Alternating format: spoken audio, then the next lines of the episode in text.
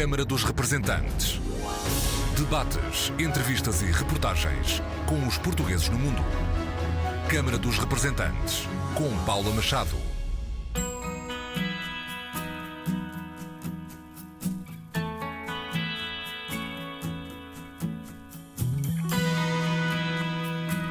Olá, bem-vindos ao Câmara dos Representantes. A solidariedade é o sentimento que melhor expressa o respeito pela dignidade humana. A frase de Franz Kafka ilustra a forma de estar na vida de Marta Ventura e Pedro Monjardino. Marta Ventura vive no Luxemburgo, onde trabalha na organização Inside Project, dedicada à defesa dos direitos humanos. Com mais de 13 anos de experiência na luta pela justiça em ambientes díspares, Marta Ventura tem na sua bagagem de vida as memórias que ninguém deseja em países como Uganda, Índia ou mais recentemente a Ucrânia. Ucrânia que também entrou pela porta de Pedro Monjardino, quando foi chamado para ajudar casais portugueses a trazer os filhos por nascer para Portugal. Estamos a falar de ucranianas barrigas de aluguer. Pedro Monjardino, gestor, foi conselheiro das comunidades portuguesas, coordenou o processo de vacinação contra a Covid-19 nos Açores, é membro da Direção Médicos do Mundo, organização que representa em Moçambique, país onde vive. Com os nossos convidados, Marta Ventura e Pedro Monjardino, vamos falar de direitos humanos, de lutas em tempo de paz e de guerra e de causas quase impossíveis, com final feliz. Fique por aí.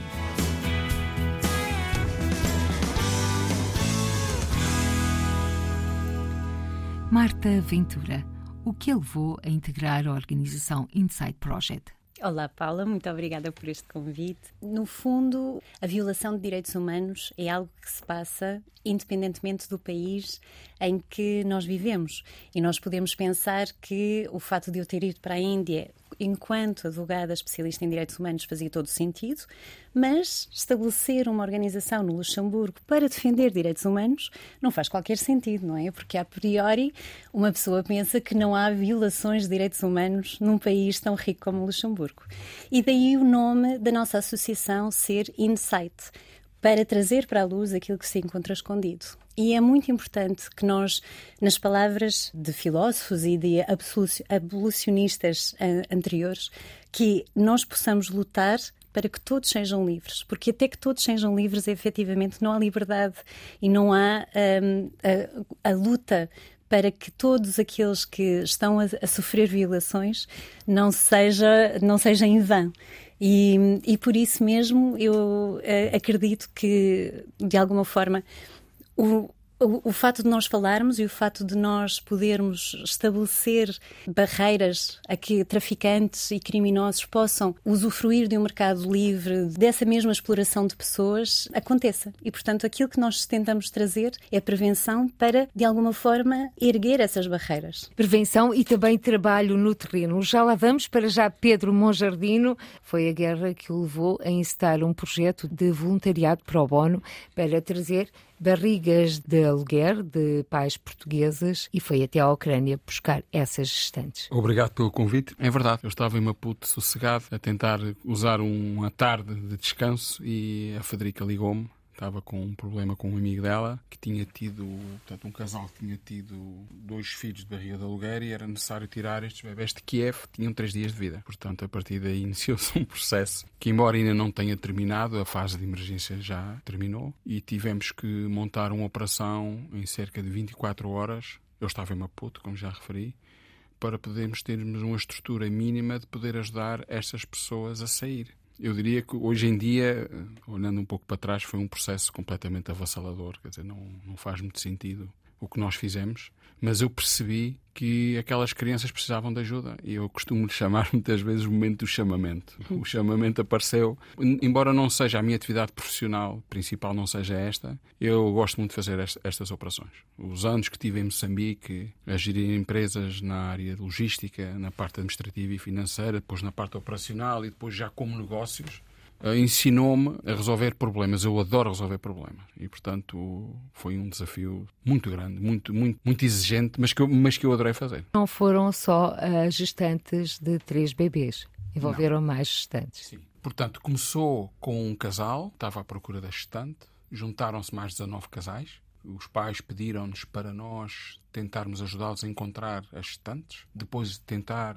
convencê-las a virem para Portugal. Eu não falo ucraniano, nem nunca vou falar na vida. Portanto, a comunicação que era feita com as estantes ao princípio através destes pais portugueses era feita por iniciativa minha. Depois tivemos que arranjar uma tradutora ucraniana que vive no Porto. Depois tivemos que fazer um perfil de todas as barrigas de aluguer e saber quais eram as primeiras que nós íamos começar a convencer para saírem. Portanto, a guerra, a aumentar a sua intensidade diariamente na Ucrânia toda, não era a situação que nós temos agora em que os combates eram só em Donbass.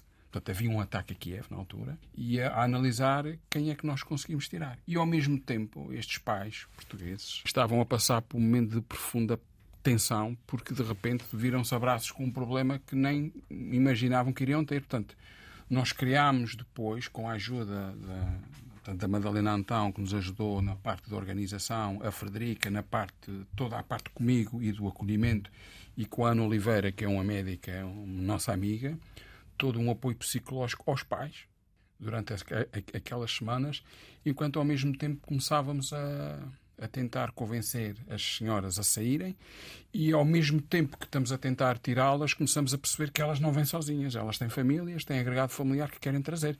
Isto tudo em coordenação com o Ministério dos Negócios Estrangeiros, que deve, temos que mencionar que foi absolutamente espetacular. Foi uma operação muito complexa mesmo. Eu já fiz coisas complexas na vida, mas como isto nunca fiz.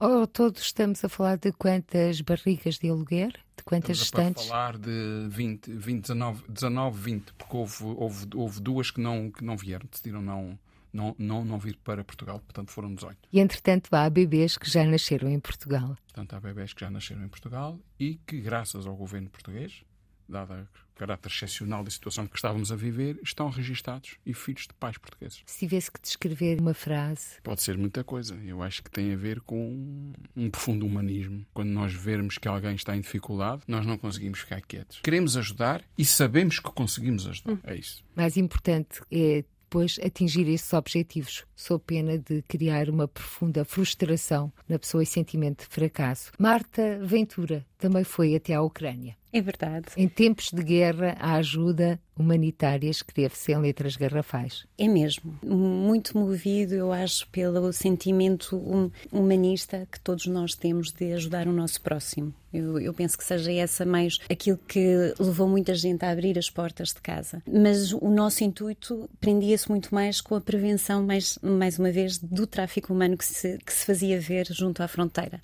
Foram várias as situações e, e episódios que nos foram relatados de pessoas que procuravam fugir da guerra para se colocarem num carro, num autocarro de traficantes que depois as levariam a mulheres e crianças, porque eram elas que estavam a passar a fronteira as diversas fronteiras com a Ucrânia, aliás, para uh, casas de alterne, para fábricas, onde depois elas próprias iriam ser exploradas. E isso aconteceu, por exemplo, um, ehm, o fato de não haver qualquer tipo de segurança ou de haver controle, aconteceu também connosco. Portanto, a nossa associação levou cinco carrinhas de nove lugares cheias de mantimentos e bens de primeira necessidade para enviar para a Ucrânia e depois traríamos uh, refugiados para serem integrados em famílias de acolhimento no Luxemburgo que já tinham sido previamente identificados. E, portanto, quando nós chegamos, eh, aquilo que nos disseram foi: ok, vocês têm que se identificar. Nós fomos lá identificar, não nos pediram sequer um cartão de identidade, um passaporte. Portanto, eu podia ter dito que era o Pedro Monjardim ou a Paula Machado, e era essa a identificação que iria ficar registada como a pessoa que tinha trazido efetivamente aqueles refugiados. Mas pior do que isso, eram quando nos disseram agora vocês vão até ao campo de refugiados, deram-nos a indicação de onde é que nós vos iríamos buscar e não havia qualquer controle de que nós nós tínhamos trazido e, e aquelas pessoas e quem é que nós tínhamos trazido. Portanto, fomos nós. Era um bocadinho isso que nós íamos também fazer, não é? O estilo de prevenção. E fomos nós que dissemos: olha, vocês têm que controlar e efetivamente quem leva quem para haver um sistema de monitorização onde é que estas pessoas vão, quem é que as levou, para haver um accountability, não é? Portanto, haver um, um sistema de, de, responsabilização pelo carro que as leva para o sítio onde elas vão ser levadas. E, portanto, nós trouxemos, dessa vez, trouxemos 23 pessoas connosco.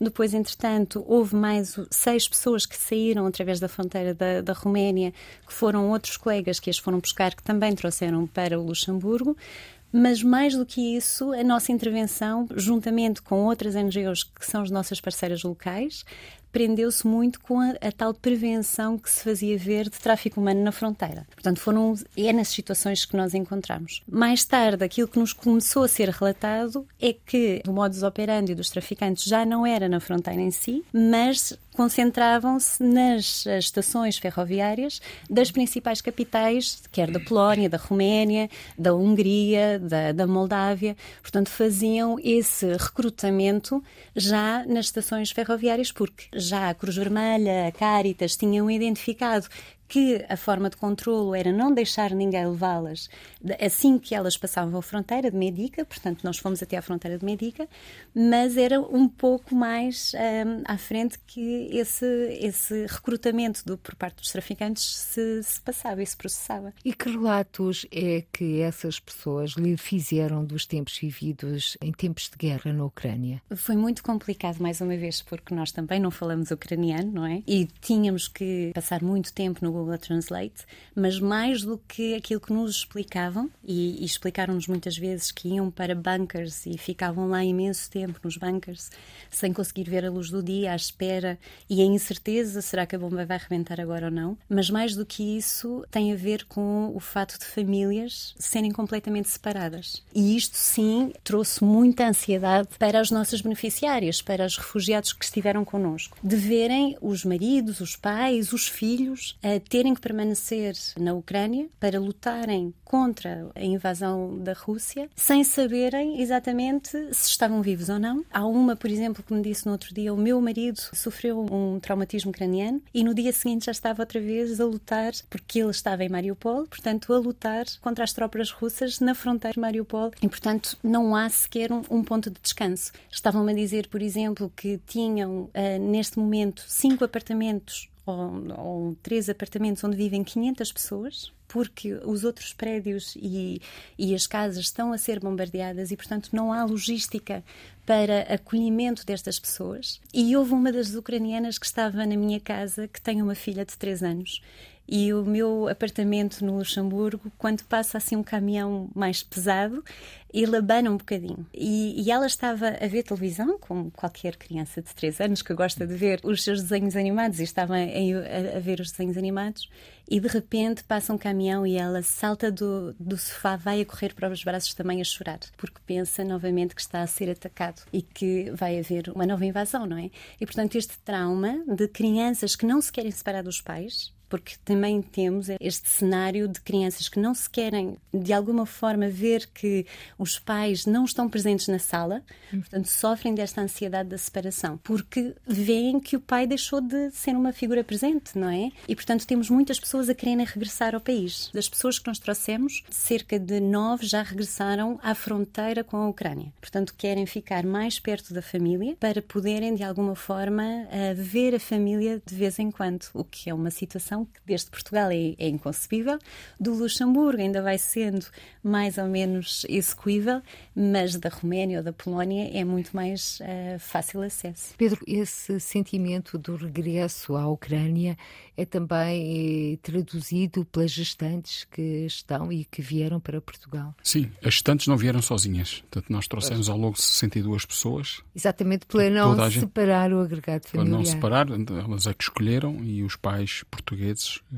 garantiram que tomariam conta de todas estas pessoas, estes agregados. É curioso verificar duas coisas e complementando o que a Marta está a dizer. Por um lado, muitas delas diziam que nunca tinham sido tão bem tratadas como foram em Portugal, mas mesmo assim decidiram voltar. O que até se compreende porque o sul da Europa para eles não lhes diz absolutamente nada. Muitas vezes as pessoas que recorrem a este tipo de, de serviço são pessoas que têm grandes dificuldades financeiras. Portanto, para além do trauma de terem que deixar o marido a combater, deixaram as suas casas, muitas voltaram para zonas onde já nem casa têm, mas têm família. A Ucrânia é um país muito grande e, portanto, eles têm família. A verdade é que regressaram todos todos os agregados regressaram. Há duas ou três pessoas que cá estão, mas a maior parte foi-se embora. Portanto, voltam ao seu país. Eu acho que se nós estivéssemos na condição destas pessoas e se estivéssemos por um infortúnio qualquer, que não, não, não teria que ser necessariamente aquilo que estas mulheres decidiram fazer, provavelmente queríamos voltar ao nosso país onde está a nossa identidade. Mas é estranho, para nós é muito estranho. Regresso à guerra. Regresso à guerra. Estamos a falar eh, desta guerra da Ucrânia, uma guerra na Europa, aqui bem próximo de nós, numa altura em que também ainda vivemos tempos de pandemia. Pedro Monjardino e Marta Ventura sentiram que estes dois fatores alteraram a forma das pessoas estarem neste mundo, de encararem a vida? A resposta é sim. Mas eu acho que essa alteração já começou há uns anos e as pessoas não se aperceberam. Em 2014, quando a Rússia invade a Crimeia, nós tivemos um problema externo à União Europeia em que a União Europeia, eu estou a falar da União Europeia porque é o espaço onde nós vivemos, não houve uma reação ao que aconteceu. Nós convivemos com um desafio externo que nós não sabíamos resolver. Em 2015, nós temos o Brexit. Nós também não conseguimos resolver. Havia um, um, um sentimento anti-europeísta que hoje em dia nós começamos a compreender as causas de movimentos externos à União Europeia que queriam destruir o modelo de desenvolvimento que nós temos. E em 2016 tivemos provavelmente a crise que deu origem a tudo o que nós estamos a viver hoje, que foi absolutamente chocante ver a crise dos refugiados. A forma como nós recebemos os refugiados na União Europeia é a negação do projeto europeu. Nós víamos refugiados nos campos dos países todos. Mas por isso é que também temos agora a chanceler Merkel a ser nomeada para o Prémio Nobel da Paz, exatamente pela resposta que a Alemanha Sim. teve para com os refugiados. Mas nós não demos uma resposta como União Europeia. Uhum, sim. Portanto, quando começamos uh, a falar da pandemia, portanto, quando chegamos à pandemia, o, o que é que aconteceu? O desafio já não é externo à União Europeia, é interno. E nós conseguimos uma coisa absolutamente extraordinária, que foi, foi pôr toda a gente em casa durante três ou quatro meses. E conseguimos coisas extraordinárias. Eu tive na coordenação da vacinação do Governo Regional, mas vou dizer uma coisa muito simples. Nós começámos a marcar vacinação ao minuto. E vacinávamos naquele minuto. Nós movimentámos populações inteiras para ficarem em casa, a maioria cumpriu, uhum. e vacinávamos ao minuto. Portanto, o nível, o grau de exigência que nós tivemos, todos, eu não estou a dizer quem organizou, eu estou a falar todos, a comunidade. Todos portugueses. Todos os europeus, na altura, ficaram todos em casa. O que nós fizemos foi do nível da organização absolutamente excepcional. Portugal chegou, a certa altura, era o país número um da vacinação primeira e segunda doses. E isto, muitas vezes, quando nós criticamos que nós não somos capazes, nós somos capazes. Nós que temos é que querer fazer. E quando nós queremos fazer, fazemos bem feito. Portanto, o confinamento, eu acho que trouxe-nos aqui duas coisas. Primeiro, nós habituámos a viver fechados em casa, e começámos a falar no teletrabalho, nas teleconsultas e toda uma série de coisas. E começámos a ter tempo para nós próprios. Quem pensou no início da pandemia que tudo ia voltar quando a pandemia acabasse, não percebeu que o mundo movimenta a uma velocidade uhum. tal hoje em dia que as coisas mudam muito depressa. Por outro lado, nós tivemos, como consequência desta alteração de viver, nós tivemos um desenvolvimento tecnológico absolutamente acelerado. Uhum. Eu posso dizer, por exemplo, na questão desta, deste projeto da Ucrânia, nós usamos o WhatsApp. Já ninguém praticamente usa e-mails. Portanto, a velocidade é instantânea. E isso faz com que todos os sistemas de informação que nós temos não são suficientes para analisar a realidade. Se nós formos, por exemplo, na vacinação, o investimento que foi feito pela Task Force Nacional em aplicações sobre as plataformas existentes, o que é que eles fizeram? todos nós fizemos. Nós fomos buscar as novas variáveis que os sistemas de informação já não geravam para acoplarmos ao sistema. Nem houve tempo de fazer sistemas novos uhum. para termos a nova realidade. E, portanto, o que eu quero dizer com isto, para não demorar muito mais na resposta, é que as variáveis com que nós vivemos hoje em dia não têm absolutamente nada a ver com as variáveis que, que tínhamos há dois anos. E, portanto, tudo mudou. Marta. Muito sucintamente. Eu acho que concordo plenamente com aquilo que o Pedro disse, mas há uma realidade que veio com juntamente social, uma realidade social que veio com a, com, com a pandemia e com o confinamento, que foi do individualismo, do egoísmo, do isolamento. E isso é um prato na balança. E com a guerra, nós tivemos exatamente o outro lado da balança social, que é da solidariedade, de abrirmos as portas de casa, de estarmos todos juntos contra o inimigo comum que neste momento é a invasão da Rússia, não é? E, portanto, a parte do isolamento e do egoísmo e da depressão que veio com a pandemia foi muito, muitas vezes contrabalançado pela solidariedade que, que todos nós tivemos para com os refugiados da Ucrânia. E, portanto, este foi o bom que veio da, da, da invasão e da guerra. Eu acho que, que, demoraria muito mais tempo a que nós pudéssemos sair da nossa bolha do egoísmo e do isolamento que a pandemia nos trouxe. E eu acho que foi uma das boas coisas que a guerra nos trouxe. Agora, com a guerra vem também uma outra parte que é muito preocupante para todos nós, que é a, a potencial depressão económica, não social, mas desta vez a económica, e com a depressão económica, muito mais uh, desemprego, e com o desemprego, muito mais vulnerabilidade das pessoas mais pobres a caírem nas, nas redes de tráfico humano, e portanto vamos ter também esse potencial problema social no futuro. Ou seja, os pobres mais pobres Exatamente, os pobres mais pobres, a, a, classe média também, não é? Portanto, nós podemos ver muito mais pessoas a caírem em redes de tráfico porque começam a procura de emprego, uhum. Facebook, eh, portanto, é um, um dos problemas da tecnologia, é que a tecnologia também é utilizada pelos traficantes e pelos criminosos para uh, recrutarem as pessoas mais vulneráveis, não é? E, portanto, neste modo, uh, é importante que muitas de, dos alertas que sejam feitos quando nós falamos em prevenção seja de confirmação onde é que nós vamos efetivamente trabalhar. Eu lembro-me de um caso há muitos anos atrás de um casal português que respondeu a um anúncio para ir trabalhar para um hotel em Londres. Eles já estavam com praticamente tudo, tudo organizado, aquilo que precisavam, as passagens, etc. E no dia anterior a saírem, resolveram telefonar efetivamente para o hotel porque a pessoa de contacto não lhe estava a atender o telefone e o hotel disse: Eu não vos conheço, não sei quem vocês são, temos qualquer recrutamento e, portanto, vocês vejam porque não há aqui nada para vocês. E, portanto, este estilo de confirmação, de não se lançarem no desafio porque há necessidade, há necessidade de sobrevivência, não é? Porque hoje em dia as pessoas procuram um desafio melhor do ponto de vista económico e profissional e por isso mesmo é que querem ir para fora e trabalhar e muitas das vezes caírem na rede de tráfico. Agora, por causa da guerra e da depressão económica e da, e da crise económica que nós vamos ver, aquilo que pode acontecer é por uma questão de sobrevivência, eles sim vão aceitar qualquer coisa que que seja e que venha realmente uh, através do Facebook e de outras plataformas online, que são as, as plataformas e os instrumentos que neste momento os traficantes utilizam para recrutarem as pessoas mais vulneráveis. E de que forma é que se pode prevenir essa situação? Efetivamente Através da confirmação. a embaixada, a embaixada do país, por exemplo, se nós estamos em Lisboa, se há um recrutamento para Luxemburgo, contactar a embaixada do Luxemburgo aqui em Lisboa, a dizer eu tenho este contrato de trabalho, recebi este contrato de trabalho, pode-me só confirmar que esta empresa efetivamente está a recrutar, etc. Portanto, há formas de confirmação através das nossas autoridades locais e deste modo não cair no engano de uh, sair e quando chegar ao país lhe ser retirado o passaporte e ser serem levados para casas de, de alter ou fábricas, não é? E, e serem uh, forçados à exploração laboral. Há portugueses envolvidos nessas redes? Infelizmente há. Nós no Luxemburgo temos um caso de uma construtora que há um caso em tribunal, Eu não posso falar efetivamente do caso em específico, mas há um caso em tribunal de uma construtora e essa construtora continua a recrutar portugueses para irem para Luxemburgo e de três em três meses é renovado a sua mão de obra gratuita. Porquê? Porque ele leva as pessoas para Luxemburgo, não lhes paga. Elas ficam a dormir em apartamentos que não têm qualquer condição para as pessoas uh, dormirem. Nós estamos a falar de apartamentos na fronteira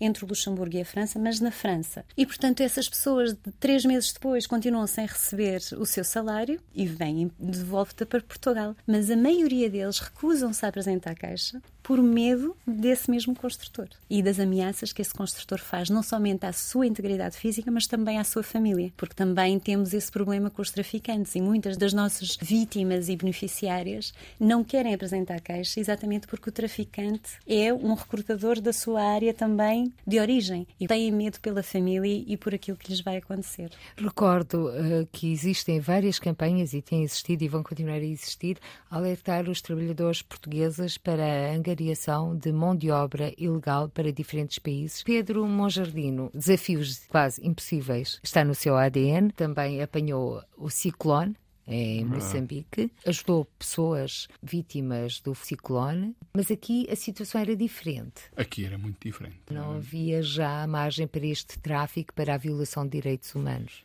No caso do ciclone Idai, eu quando fui falar com o professor Francisco Jorge Cruz Vermelha, eu cheguei lá numa quarta-feira às quatro e meia da tarde e na sexta-feira às seis da tarde nós tínhamos o avião afretado e tudo pronto para sair. O avião só não saiu mais cedo porque eu exigi ao professor Francisco Jorge mais um dia porque eu queria ter a certeza de que ia correr tudo bem. Foi uma operação que demorou mais tempo a colocá-la dentro da Federação Internacional da Cruz Vermelha, que eu consegui fazê-lo. Nós tínhamos que levar ajuda humanitária para Moçambique. Portanto, nós tínhamos que lá chegar para ajudar as pessoas. Neste caso é um caso diferente. Quando o desafio são bebés com três dias e nós estamos a, estamos a eu não sei quantos quilómetros de distância é que estava, mas estava muito longe. E quando eu começo a ajudar esta família para tentar perceber como é que vou fazer, em primeiro lugar, as barrigas de aluguer em Portugal não é uma coisa comum. Portanto, uhum. Eu sou açoriano, vim em África, nunca tinha ouvido falar em semelhante coisa, nem sabia que existia. Portanto, a questão moral resolvi em cinco minutos. Mas quando nós decidimos ajudar um casal que tem bebés de três dias, cuidado, a pessoa não dorme. E o processo intelectual, eu nem vou dizer como é que eu consegui fazer os bebés chegar a Varsóvia. Mas quando nós pomos uma estratégia em cima da mesa, com duas vidas tão frágeis, quando nós sabemos e recebemos uma mensagem às duas e meia da manhã, do, seis dias depois, de que os bebés chegaram, o estado emocional é um desastre durante uhum. duas horas. É verdade. Porque se aquilo corre mal, eu nunca mais na vida ia me reconstituir. Uma coisa é nós queremos ajudar, outra coisa é nós sugerimos como é que vamos fazer. E chega ali um ponto que os pais dizem-nos o que é que eu faço. E eu digo, eu se no vosso lugar fazia isto, mas eu não sou pai daquela criança. Eu tive um caso de um estante que veio de Donbass andou mais de mil quilómetros de carro para chegar à fronteira. Eu não dormia. Eu ficava à espera que chegasse à fronteira. É muito exigente. Eu hoje olhando para trás, é um... estou super feliz por aquilo que fiz, mas eu sinto muito ainda um impacto de... uhum. daquilo que eu fiz. Ainda está na ressaca, pode Completamente. dizer? Sim, sim, sim, sim. Eu noto, eu noto muito isso. Marta Ventura, como é que foi a Índia? A Índia Também foi... lhe tirou o sono. É, foi um abrir de olhos, não é? Porque nós temos uma realidade que ninguém está preparado.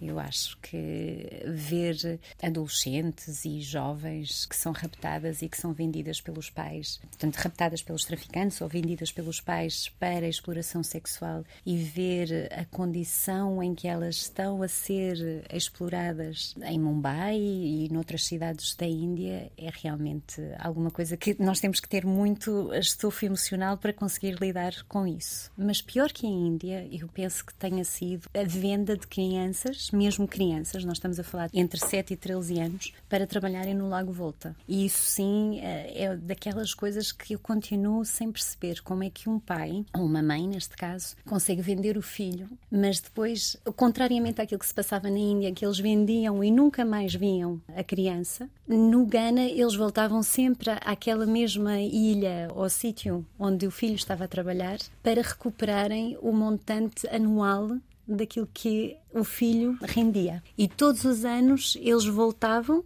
recuperavam esse dinheiro e iam-se embora. E, portanto, ver uma criança, e o meu irmão é fisioterapeuta, e quando eu lhe mostrei fotografias eh, do corpo de uma criança de 11 anos, que ele me dizia que parecia um alterofilista de 30 e que era impossível, e os relatos e os testemunhos que nós temos de crianças que eram atiradas do barco sem saberem nadar e que muitas das vezes ficavam presos na rede de pesca, é completamente inconcebível. Mas eh, nós temos novamente que perceber que nós também temos que estar bem para poder ajudar. Porque se nós não dormimos, acabamos por não conseguir uh, passar a parte emocional que nos deixa depois ajudar a, a, vítima a sair das redes do tráfico e muitas vezes a trazer justiça também no, no próprio tribunal. E eu lembro-me uma vez, essa foi a parte mais frustrante que eu tive. Tínhamos um, um resgate preparado no Ghana, juntamente com a polícia, guardas florestais, etc., de 29 crianças. E era uma operação muito grande. Nós tínhamos mais de 100 pessoas a lutarem para que estas 29 crianças fossem resgatadas do tráfico. E porque lá está, tínhamos que ter a prova, tínhamos que ter toda a gente, os, as assistentes sociais, os médicos, a polícia, tinha que estar toda a gente envolvida no resgate. Houve alguém que denunciou aos traficantes que a operação estava montada. E no momento do, do resgate, as crianças já não estavam lá. E então essa parte foi a, a, a realmente frustrante. Então vem toda a gente outra vez para o campo, mais de 100 pessoas, envolvidas no resgate, toda a gente muito frustrada, e a pensarmos o que é que vamos fazer, como é que nós vamos fazer, e toda a gente a chorar, não é? Como é que nós vamos recuperar estas 29 crianças que estavam na nossa mão recuperar e que de repente não, não conseguíamos. Eu sou uma pessoa que acredita em Deus e eu acredito que isto só foi possível devido à intervenção divina, que houve alguém que teve um sonho que naquela, naquele caminho a carrinha ia passar. E as pessoas foram para lá, houve dois polícias, dois carros da polícia que foram para lá e naquele dia, às duas da manhã, passou a carrinha com as 29 crianças lá dentro. E nós conseguimos resgatar aquelas crianças. Marta Ventura, eh, depois de viver esses dramas, como é que é regressar à vida, repensar o que é que me trouxe para, para a Índia, o que é que me faz trabalhar no Ghana? Eu acho que aquela declaração do Martin Luther King, não é? Que diz: Eu tenho um sonho. E eu acho que é isso que nos faz continuar, a todos nós que trabalhamos no ramo humanitário. Porque todos nós vemos coisas, não é? Eu acredito que o Pedro tenha visto coisas no âmbito de, Moçambique que também lhe dão a volta ao estômago. Mas nós temos um sonho. E quando nós temos um sonho, nós continuamos a caminhar para isso. Mas quando embarcou para a Índia, tinha presente estas dificuldades ou a realidade ultrapassou a ficção? A realidade ultrapassa sempre. Exatamente. Sempre. Não estamos preparados. Exatamente. Tudo aquilo que nós vemos no filme, quer dizer, há aquele filme do Slumdog Millionaire, não é? Que já retrata a Índia de uma forma uh, extremamente realista, mas a realidade que eu encontro é mil vezes pior, não é? Eu, eu lembro-me de uma vez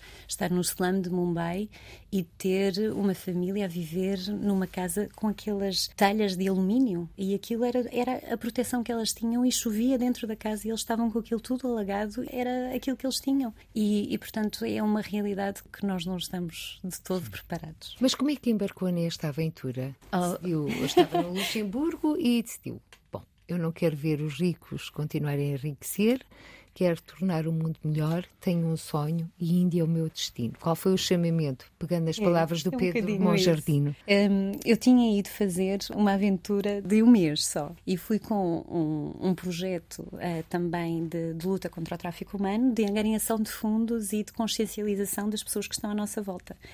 E a partir do momento em que eu começo a ouvir os relatos de, das pessoas que se tornaram minhas amigas, não é? Que estavam no campo, a atuar no campo. E eu penso assim, mas eu vou todos os dias para o trabalho e é, e é aquilo que eu faço. Eu, eu, faço declarações fiscais para que empresas multinacionais e multimilionárias poupem nos, nos, impostos e estas pessoas estão realmente a fazer a transformação de vidas, não é? E a dar o seu contributo para a transformação de vidas. E foi isso que me motivou a voltar para o Luxemburgo e a dizer: Ok, eu vou-me demitir e, e vou com vocês para a Índia. Foi um bocadinho por aí. Integrada numa organização. Exatamente, sim. Portanto, na altura estava com uma organização que era a Operation Mobilization. Depois juntei-me ao International Justice Justice Mission, que é uma organização também internacional que é muito mais focada só na luta contra o tráfico humano. O que é que o leva a regressar ao Luxemburgo? O fato de também ter percebido que o tráfico humano funciona como uma pirâmide. E, portanto, muito daquilo que se passa em termos de tráfico humano, que é um, um crime organizado à, à, escala mundial, que gera milhões, bilhões, aliás, de proveitos. E muitos desses proveitos têm que ser, de alguma forma, direcionados por quem decide. E esta diretiva é uma nova diretiva da União Europeia, due diligence, portanto, de, de alguma forma, de trazer responsabilização das empresas para que nas empresas, no seu supply chain, portanto, na sua cadeia de fabricação, não exista tráfico humano. E, portanto, quando eu estava a discutir isto com uma das empresas com quem eu, eu funciono, ela estava muito preocupada com o fato de, agora no Bangladesh ou na Índia, se vamos implementar esta diretiva que uma empresa de roupa, por exemplo, muito conhecida aqui em Portugal, que vende t-shirts a 2 euros, não é? Como é que ela consegue vender t-shirts a 2 euros se não recorre a tráfico humano, se não recorre à exploração laboral de alguém no Bangladesh que vive numa fábrica e que tem os filhos a dormirem debaixo da sua mesa, não é? Quando não são as próprias crianças. Quando não são as próprias crianças, exatamente. E, portanto, quando falamos do chocolate, e no Ghana e na, na Costa do Marfim, que são uh, os países responsáveis por mais de 49% da exploração do, do cacau, e são estas mesmas crianças que são vendidas ou exploradas eh, para o trabalho infantil para poderem uh, recuperar este cacau que depois é produzido e, e, e, faz então o chocolate. E portanto, quando nós pensamos que são as empresas que fabricam o chocolate que têm que ser responsabilizadas para garantirem que na sua cadeia de fabricação não existe tráfico humano. E portanto, esta tem que ser uma luta que tem que partir do Luxemburgo, da Bélgica, não é? Nós, nós estamos a falar de quem toma as decisões, nós estamos a falar do Parlamento Europeu, da Comissão e a fazermos o nosso lobbying juntamente com estas instituições europeias para que as empresas que funcionam no âmbito da União Europeia e também empresas estrangeiras, portanto, não são só as empresas que são uh, localizadas na União Europeia, mas também empresas estrangeiras que tenham o seu lucro, o seu proveito aqui na União Europeia e que sejam abrangidas por esta diretiva. E, portanto, temos que, de alguma forma, responsabilizar as empresas, porque se as empresas aumentarem o seu preço de venda ao consumidor final, podem efetivamente distribuir equitativamente e de uma forma justa a todas as pessoas no âmbito da cadeia de fabricação aquilo que elas têm direito a receber. E dessa forma eliminar e abolir eh, de uma forma permanente o tráfico humano. E esta também é a percepção que existe em Moçambique, Pedro Monjardino. Moçambique é um país muito pobre e tem neste momento uma oportunidade única, tendo em consideração as reservas que tem de gás natural. Uh, Moçambique já teve outras boas oportunidades. Eu gostaria de realçar que no segundo mandato do presidente Joaquim Chissano, penso que terá sido a primeira vez em África de que um país teve o perdão total da sua dívida pública. E, portanto, eu aí eh, diria, de uma forma mais diplomática, que o futuro dos países depende das suas elites, daquilo que eles querem fazer ao país. E nós, como estrangeiros, observamos atentamente. Eu, neste momento, tenho um projeto que estou a participar ligado ao gás natural em Moçambique. Nós estamos a fazer formação com certificação internacional de marinheiros moçambicanos. Eu acho que estas eh, as questões de desenvolvimento têm muito a ver com aquilo com que nós estamos aqui a falar. Os países têm que ter instituições fortes para se poder desenvolver. E não é só uma questão de Moçambique.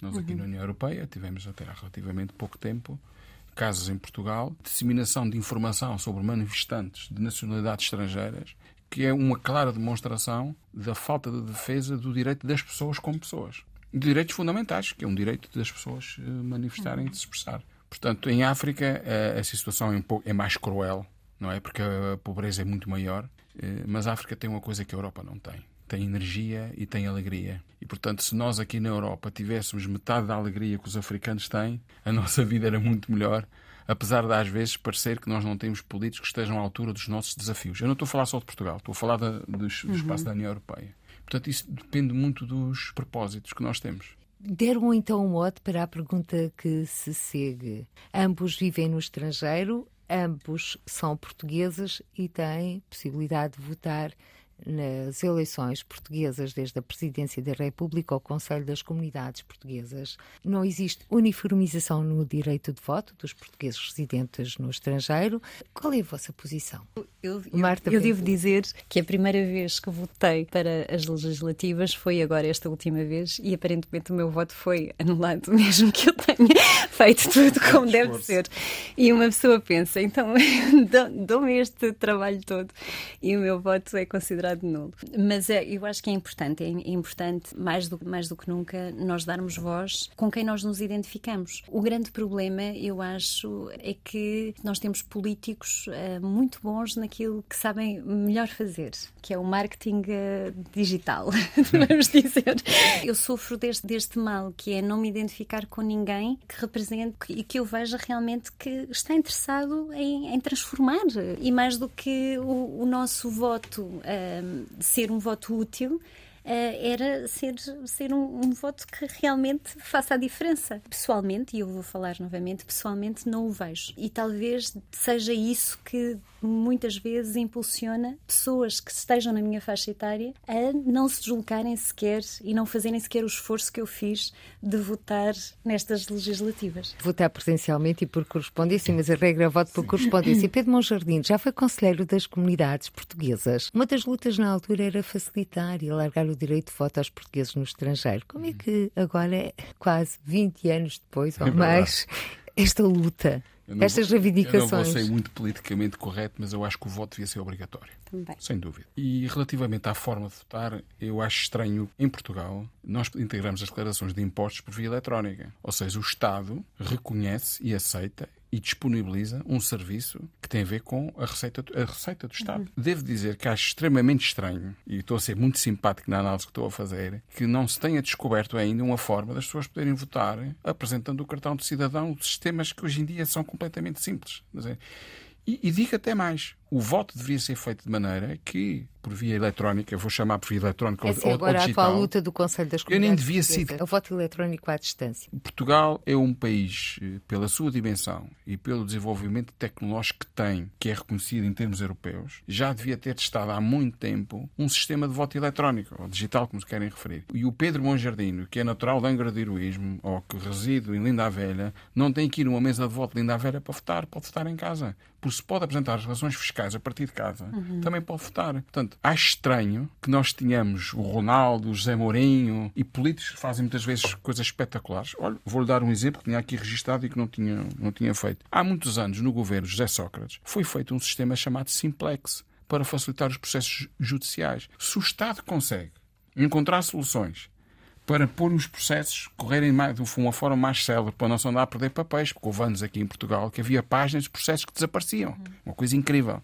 Não é? Se nós podemos pagar impostos por via eletrónica, é no mínimo estranho que ainda ninguém tenha-se decidido a criar uma solução de voto. Nós não podemos pedir aos cidadãos que se envolvam na vida pública dos países quando o Estado não dá condições para as pessoas participarem de uma forma o mais simples possível. A função do Estado não é dificultar a vida aos cidadãos, mas simplificá-la. Portanto, eu sinceramente não percebo porque é que isso ainda não foi feito. Marta Ventura, voto eletrónico. Sim, e eu, eu concordo com o Pedro. De alguma forma, deveria haver um, um voto obrigatório. O que acontece, por exemplo, no Luxemburgo. A partir do momento em que alguém se recensia como nacional e tem o passaporte luxemburguês, tem que obrigatoriamente ir votar. A não ser que esteja no estrangeiro e tenha um certificado médico para não o fazer. Mas, de alguma forma, seria impossível para mim, por exemplo, votar quando eu estava em Andhra Pradesh, na Índia. Como é que eu ia votar quando estava em Andhra Pradesh, quando o ponto mais, mais, mais perto seria Goa ou, ou Delhi, não é? Portanto, vai ser, vai ser sempre muito complicado enquanto não tivermos o voto eletrónico. Quer-se-me dizer uma coisa simples. Eu tenho hipertensão. Eu às vezes peço receitas à médica porque acabam-se os comprimidos. Eu recebo uma receita por, por SMS. Portanto, não consigo perceber porque é que as pessoas não podem votar por via digital. Não faz sentido. ambos a viver no estrangeiro. Sentem que existe uma política e um empenho dos governos portugueses em relação aos portugueses residentes no estrangeiro, às comunidades? Marta. Eu penso que, de, de, alguma forma, agora que estou no Luxemburgo, vejo muito mais o apoio da Embaixada e do Consulado um, à comunidade portuguesa. Ainda que me parece que estejam ainda aquém das, das necessidades. E nós temos, por exemplo, muitas queixas de nossos concidadãos que não conseguem fazer uma renovação do cartão de cidadão em tempo útil. E, portanto, há que, de alguma forma, uh, podermos ser mais proativos na proximidade. Quando eu estava na Índia, ou no Ghana era completamente impossível. Aliás, nós no Ghana, e, e tenho, que, tenho que o dizer, no Ghana a comunidade portuguesa reunia-se uh, não por uh, a organização do consulado que uh, era praticamente inexistente, mas por iniciativa de algum, algumas pessoas da comunidade portuguesa. E, portanto, é, é assim, é uma gota. Pedro. Eu acho que os desafios hoje em dia que as comunidades eh, enfrentam são muito maiores e o Estado cada vez tem menos capacidade para se conseguir solucionar. E talvez seja por isso que, quando nós estávamos a fazer este projeto com a Frederica Mateus e com a Madalena Antão, que nós decidimos que, terminado este projeto da Ucrânia, íamos eh, organizar um serviço profissional nesta área de emergência. Eu há bocadinho, quando estava a falar sobre as questões dos processos que nós estamos a assistir da mudança do mundo, há uma coisa que nós estamos a começar a perceber, pelo menos é a minha percepção, pode estar errada, que os governos hoje em dia, os desafios que têm, os Estados têm cada vez menos capacidade e menos poder. E, portanto, as sociedades têm que se organizar, as comunidades têm que se organizar. Muitas vezes nós vemos as notícias que há problemas em, em Caracas ou na Venezuela ou onde é que é e que ninguém os vai buscar. O caso da Ucrânia é um bom exemplo que se ficassem à espera e ainda estavam lá sentados à espera. E, portanto, à nova realidade e aos novos desafios têm que ser criadas novas soluções. Pelo sonho é que vamos, escreveu um dia Sebastião da Gama, Marta Ventura e também por aí que segue, o que é que quer para si e para este mundo daqui a uns anos? O meu sonho seria que um dia acordasse e mais ninguém sofresse qualquer injustiça. E eu penso que enquanto houver caminho para andar, não é? Vamos continuar nessa, nessa grande jornada para que um dia nós possamos acordar e possamos viver num mundo em que não há injustiça. Que os sonhos se tornem realidade. Muito obrigada, Marta Ventura, muito obrigada, Pedro Monjardino, por terem aceito o nosso convite para participar nesta edição do Câmara dos Representantes. Por hoje ficamos por aqui. Até ao próximo encontro. Seja feliz. Câmara dos Representantes. Debates, entrevistas e reportagens com os portugueses no mundo. Câmara dos Representantes, com Paula Machado.